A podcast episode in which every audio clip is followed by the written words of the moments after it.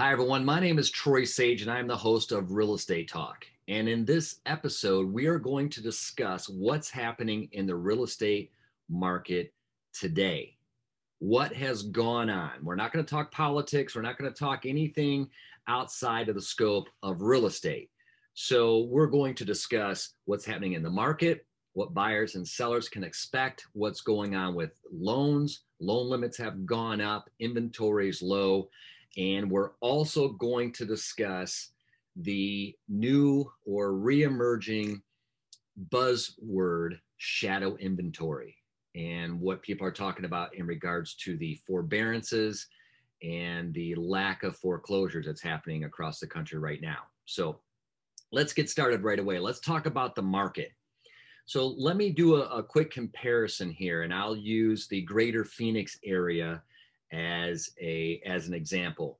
Last year at this time, in all of the greater Phoenix area, there was roughly 6,200 properties available. That would be single family residences, uh, condominiums, townhomes, duplexes, no, no, nothing larger than a fourplex. So roughly 6,200 homes available. And as of right now in the local Phoenix market, there is less than 5,200 properties available. So, what does that mean in the scope of uh, the market? Well, being that, and I'm using Phoenix as an example, we can talk California as well. We can talk other states as well, where uh, you know where real estate is booming, basically everywhere except for some of the um, bigger inner city areas. But let's let's get back on point. In the greater Phoenix area, which happens to be one of the fastest growing areas in the country, one of the fastest growing cities. As a matter of fact, I'll throw this statistic at you. In 2018, I was at a uh, three hour symposium with investors, with the county controller, with different uh, very important people in the greater Phoenix area in November of 18. At the time, there was roughly 4 million people living in the greater Phoenix area. And they specifically stated that by 2023, they expect 300% growth. That would take the greater Phoenix area from roughly 4,000 people to roughly 12,000 people. Uh, the good news for Phoenix is the fact that they do have the infrastructure in place for this. Uh, the roads are, are uh, all in place, the freeways are in place, et cetera, et cetera. So let me get back to my point. We have very low inventory across the country. And what happens with low inventory and high demand? Like any product, whether it's tennis shoes, whether it's it's real estate, whether it's cars, anything that can be purchased when there's low inventory and high demand, prices go up. And in this market today, prices are going up substantially. So I have teams in California and Arizona, so I can speak of those two areas specifically. And I can tell you that homes in both states are selling at record, record high sales prices. So why is that? It's supply and demand. Um, there are other things that add to the supply and demand or the market shift like this being a extreme seller's market. Um, one of the things is the fact that we have historically low interest rates. So I don't want to age myself too much, but I will tell you when I first started in real estate a long time ago, um, interest rates were 11 and a half, 12%, 12 and a half percent. And I can tell you that when the interest rates came down to nine and a half, even nine and three quarters, in Michigan, where I started my sales career and where I grew up, I mean, people were coming out of the woodworks to buy homes. Now we have interest rates at 2% and even below. So you have inexpensive money to borrow and you have low inventory.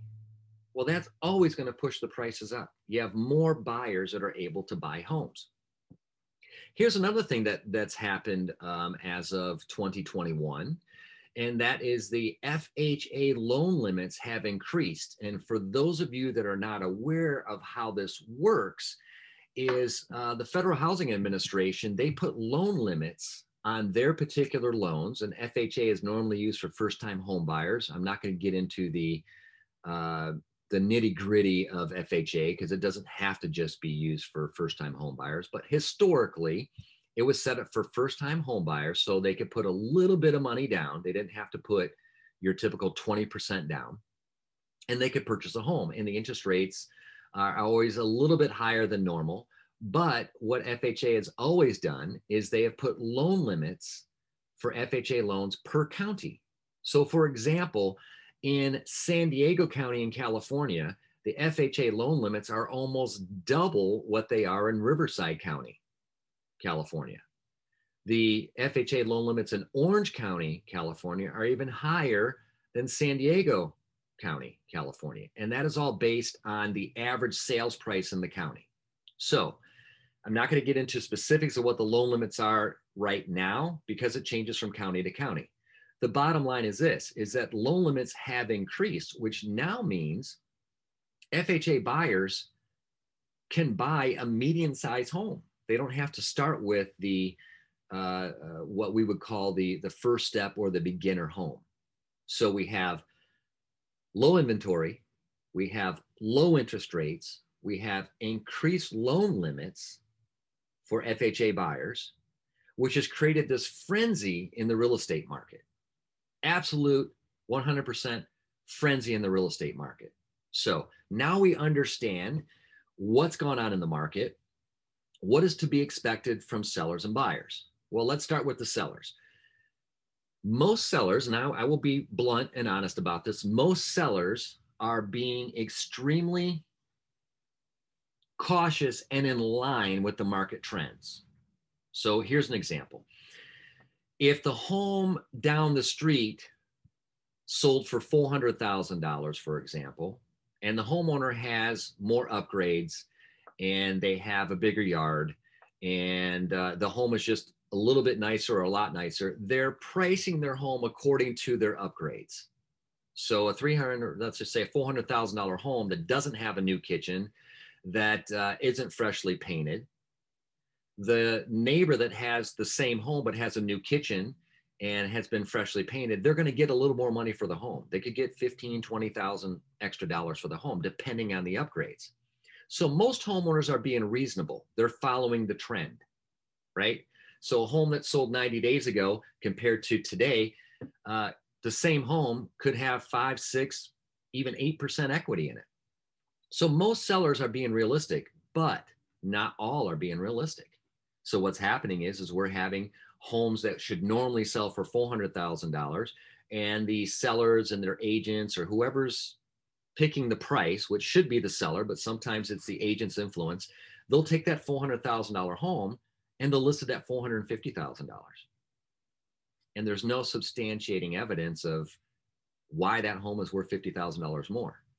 Obviously, low inventory and lots of buyers, so that's going to create a frenzy. But what sellers need to remember is this the home still has to appraise, still has to come in at appraised value. Uh, I just I told a client just the other day, I said, I would love to sell your home. Here's an example. Home is worth, it's a it's a starter home, first time home buyer home. It's worth about 265 to 280,000 dollars. Well, they want 300,000 dollars for their home. That's great. If we get an offer at $300,000, that's wonderful. My question becomes to the seller, what's going to happen if it only appraises at 285? Are you expecting the buyer to come in with the extra money or are you willing to bring the price down? Because see the appraisal, and they're not always correct. There's there's no perfect science to, to this, but the appraisal for those who've never bought a home before, an appraisal is performed that gives actual value to the property. And that is what is given to your lender or your bank and tells them if they're what they're going to loan on.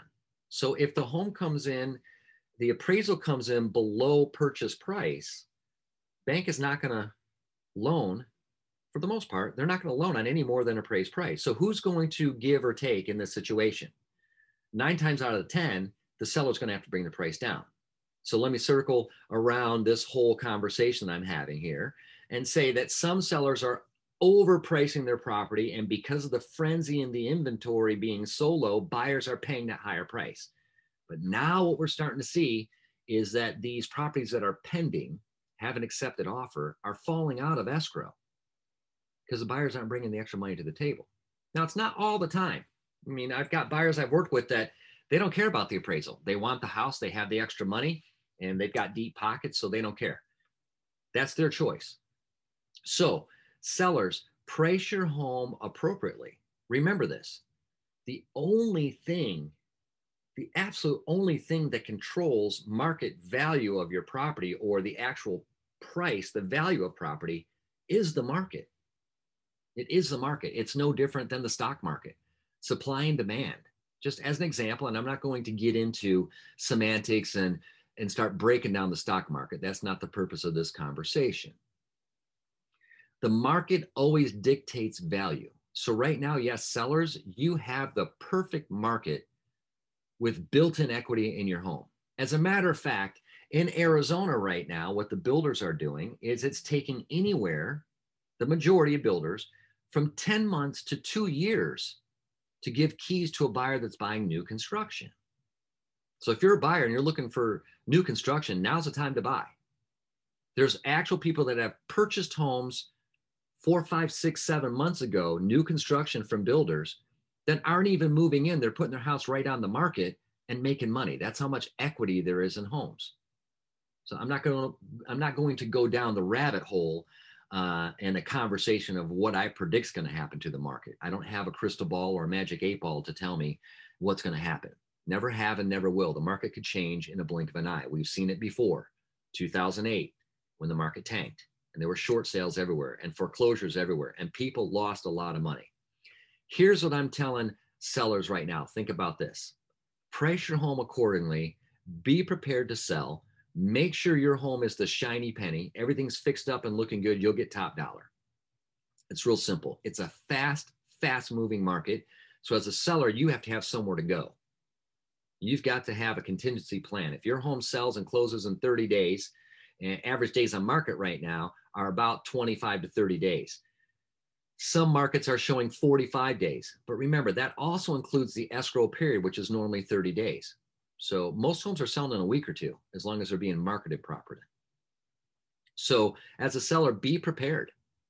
Be prepared on where you're going to go because buyers don't want to, most don't want to rent back. They don't want to do a 60 day escrow. They don't want to wait, right? They're spending their money. And the banks don't want to wait. They don't like 60 day escrow. So, seller, get your house ready. Great time to sell. Wonderful time to sell. Cash in, make some money, but have a plan on where you're going to go and what you're going to do with your money for buyers, there's a ton of buyers out there right now. And the number one question I get as a real estate broker is how do we get our offer accepted?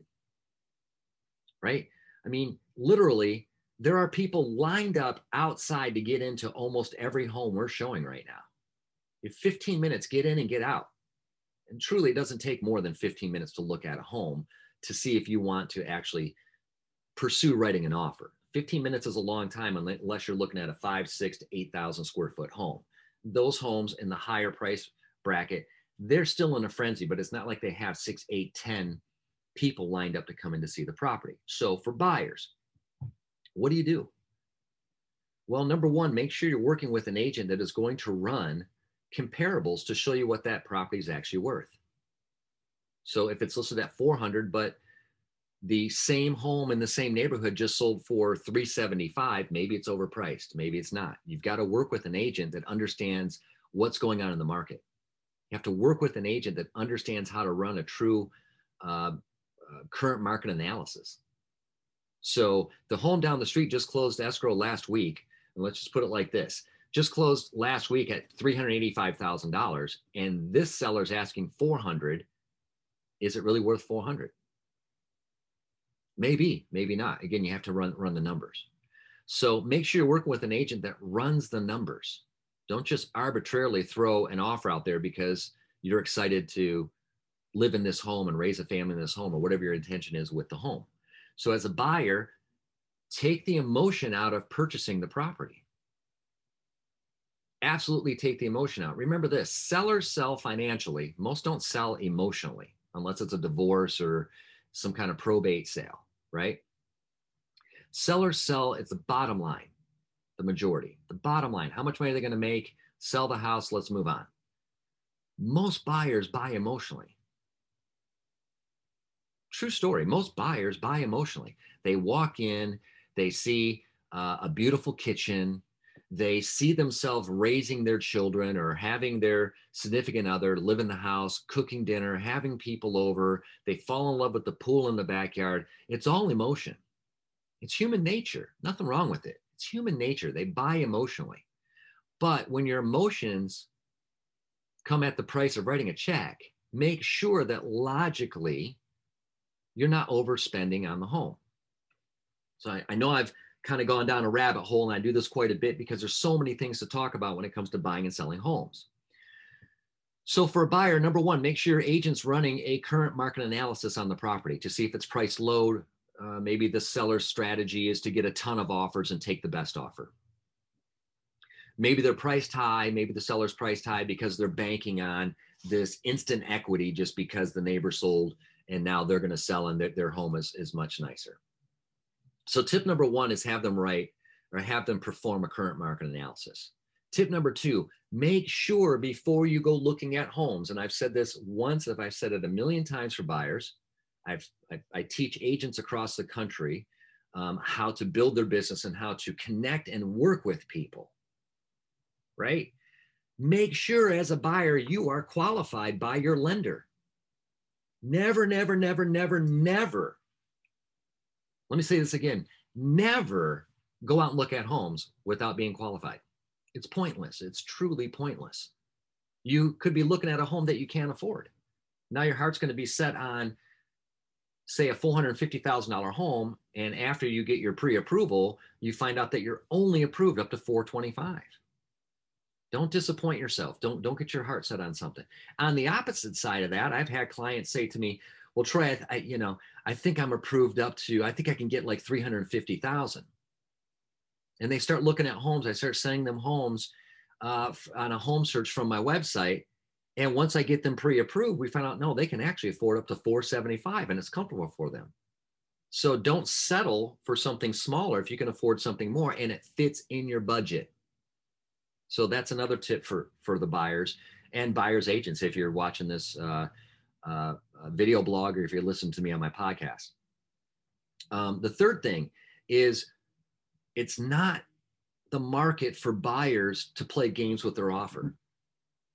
Meaning this never, never, never in today's market right now, and this will change. Market is cyclical, it'll change. But don't say, well, I'd be willing to spend 450 on this home, but write an offer at 425 when it's listed at 425 because there's going to be multiple offers on that home. Think about this, buyers. If you love the home, as beautiful and as unique as you are as a person, there's probably 10 or 15 other people that like the home also. You're going to get into a bidding war. This is the norm. This has been the norm actually for over a year, almost two years. Bidding wars constantly on homes, especially nice homes. There's going to be a bidding war a turnkey home where people move right in and they don't have to do any work to the property. Turnkey. So think about what is your best and absolute offer on that home? Write that offer. Write that offer. Make sure that you write a letter. Put an email together, write a letter. We love your home. Be specific about what you like about the home. It's not guaranteed that the seller's going to read it, not like the days when I first started where I got to sit with the seller and kind of remind them hey i'm the buyer's agent the seller's agent sitting across the table. And i say remember this beautiful family that came through your property uh, yesterday at noon with the two kids blah blah blah. And we kind of you know we humanize the offer. Well we don't do that anymore. Very seldom. Matter of fact in the last 15 years i think i've had the opportunity to do it once. Everything's done via email and electronically so as a buyer, write a little letter. Hello, seller. You're home at 123 Main Street. Uh, we see our family living in this house. We love what you did to the kitchen. We love the backyard. You know, our children are excited to go to the schools in that area. Whatever, whatever is a hot spot for you, why you love that house, write that letter. As an agent, what you should be doing is including it in the purchase package. And I don't mean just in an email, have a PDF, attach it to the purchase agreement so that when it gets sent out, it's part of the purchase agreement. Some agents will delete it, but some won't. So let the seller, you know, know why you love the home. Be honest. So run a market analysis. Make sure your agent's running a market analysis. Make sure you're not overpaying. Make sure that you're pre qualified. Make sure you write a letter to the seller of why you want to buy that property. We're going to rehumanize this a little bit by writing that letter. So there are other things that, that you can do as a buyer. One is, uh, you know, here's another idea. Make sure that when you see a home that you like, you don't wait to write the offer. Don't wait. If you love the home and it, it, it checks all the boxes and it suits all your needs, write the offer. Because again, it's a seller's market.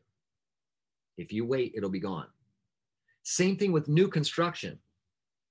In new construction, if you like the home and the seller actually has a lot available, it's happening in California, it's happening in Arizona. I can imagine it's happening in other states.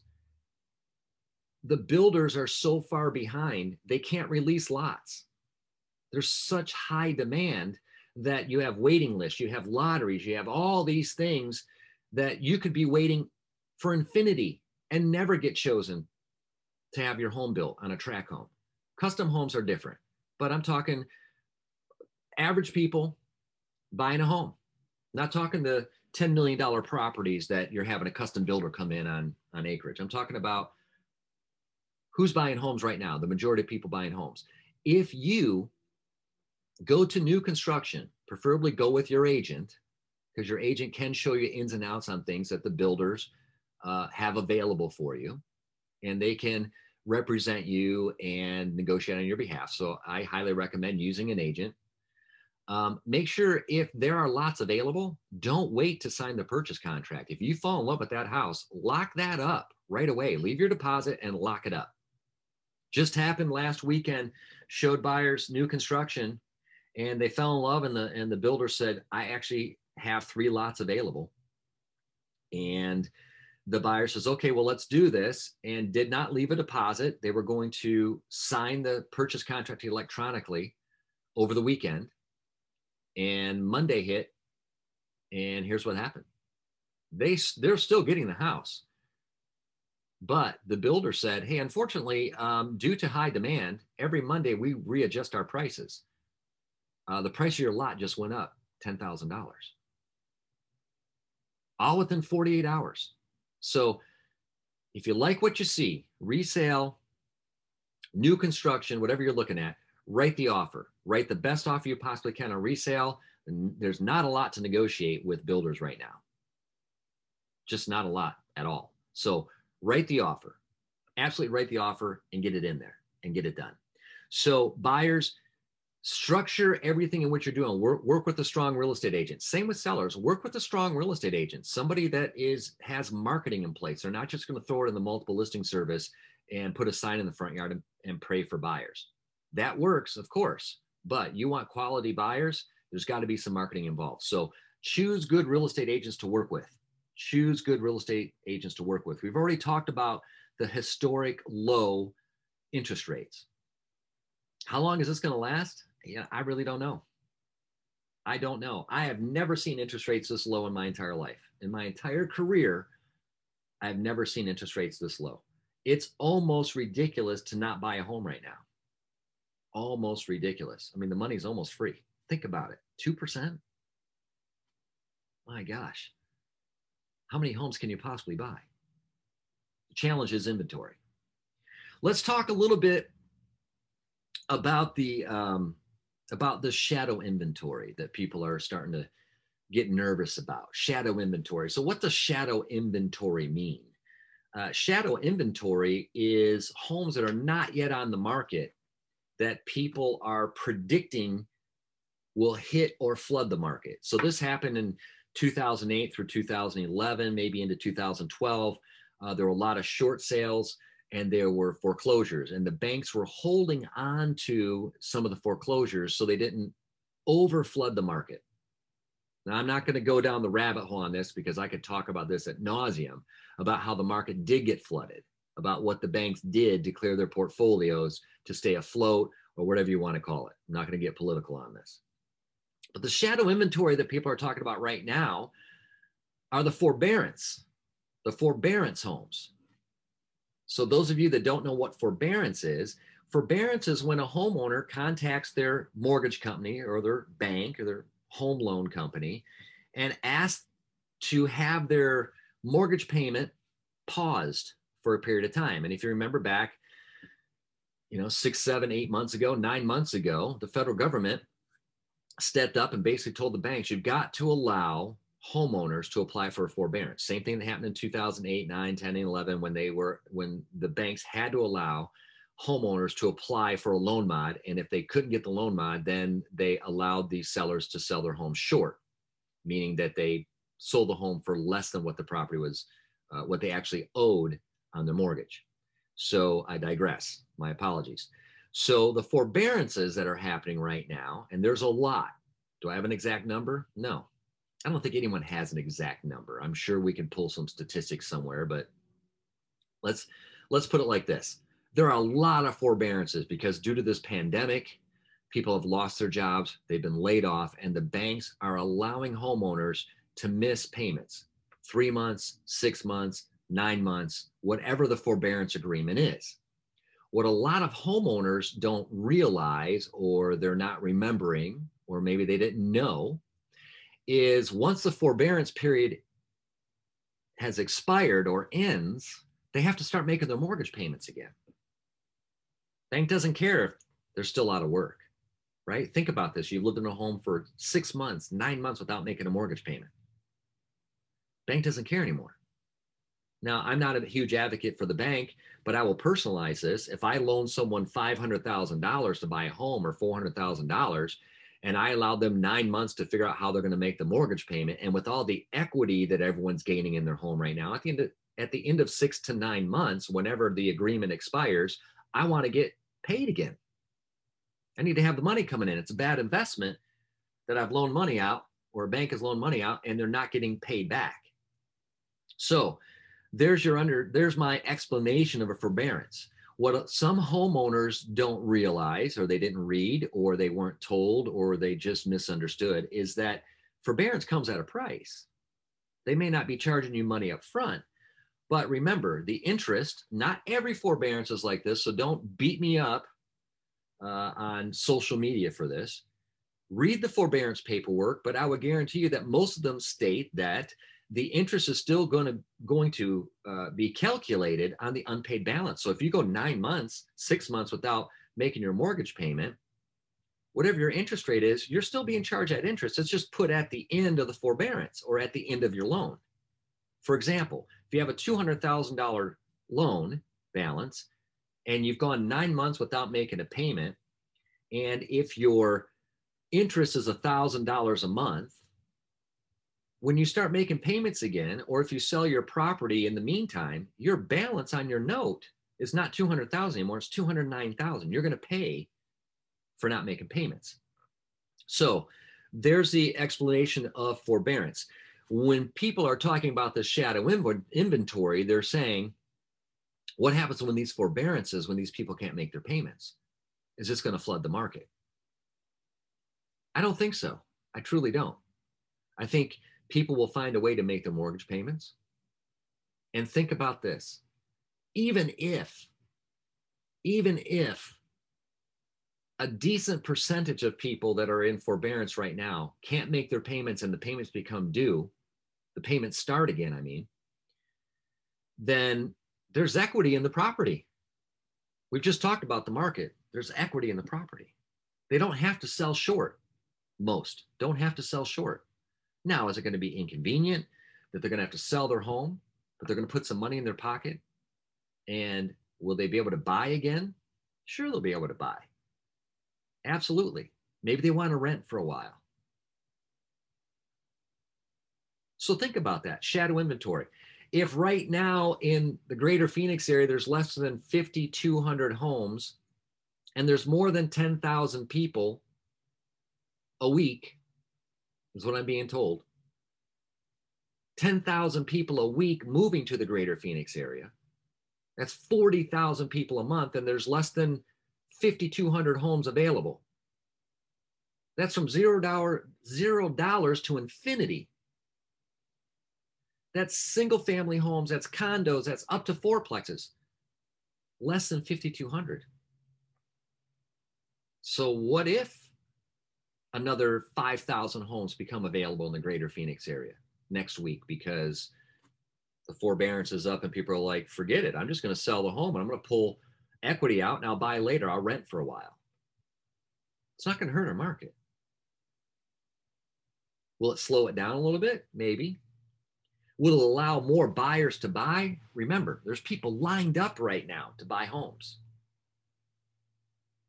If there's 10, 15, 20, I mean, heck, we we had a property listed and within 48 hours, we had over 30 offers. 30. So what if there's double the inventory? Doesn't mean it's tanking. and doesn't mean that it's going to slow down, not with the interest rates being so low. So what about the shadow inventory? I don't even know if there truly is shadow inventory. That's why it's called shadow. No one knows. What's going on with, with the market right now? It's a seller's market. Buyers need to be prepared to write good offers, be pre approved, have the money, and buy properties. It's frustrating for buyers right now. It's super, super, super frustrating because you got to jump on things right away. And heaven forbid those that are moving to any state from another state or from one area to another area that it's not easy for them to just go look at homes. You know, pick a good agent. Someone's going to preview homes for you. That's something that a lot of agents don't do anymore. We do it all the time. We have a buyer that's looking for a home, whether it's new construction or it's resale, whatever it is. We we get their criteria. We start looking at homes for them. So when they come out to actually look at properties, we've already told them all about the property. There's other things in which we do too, but this isn't a sales pitch. I'm just trying to give buyers and sellers and real estate agents ideas of what to do to help your clients buyers and sellers what to expect from the real estate agents, what to expect from the market right now. So it's a fast paced market. Prices are high, demand is high, interest rates are low. You've got to plan accordingly.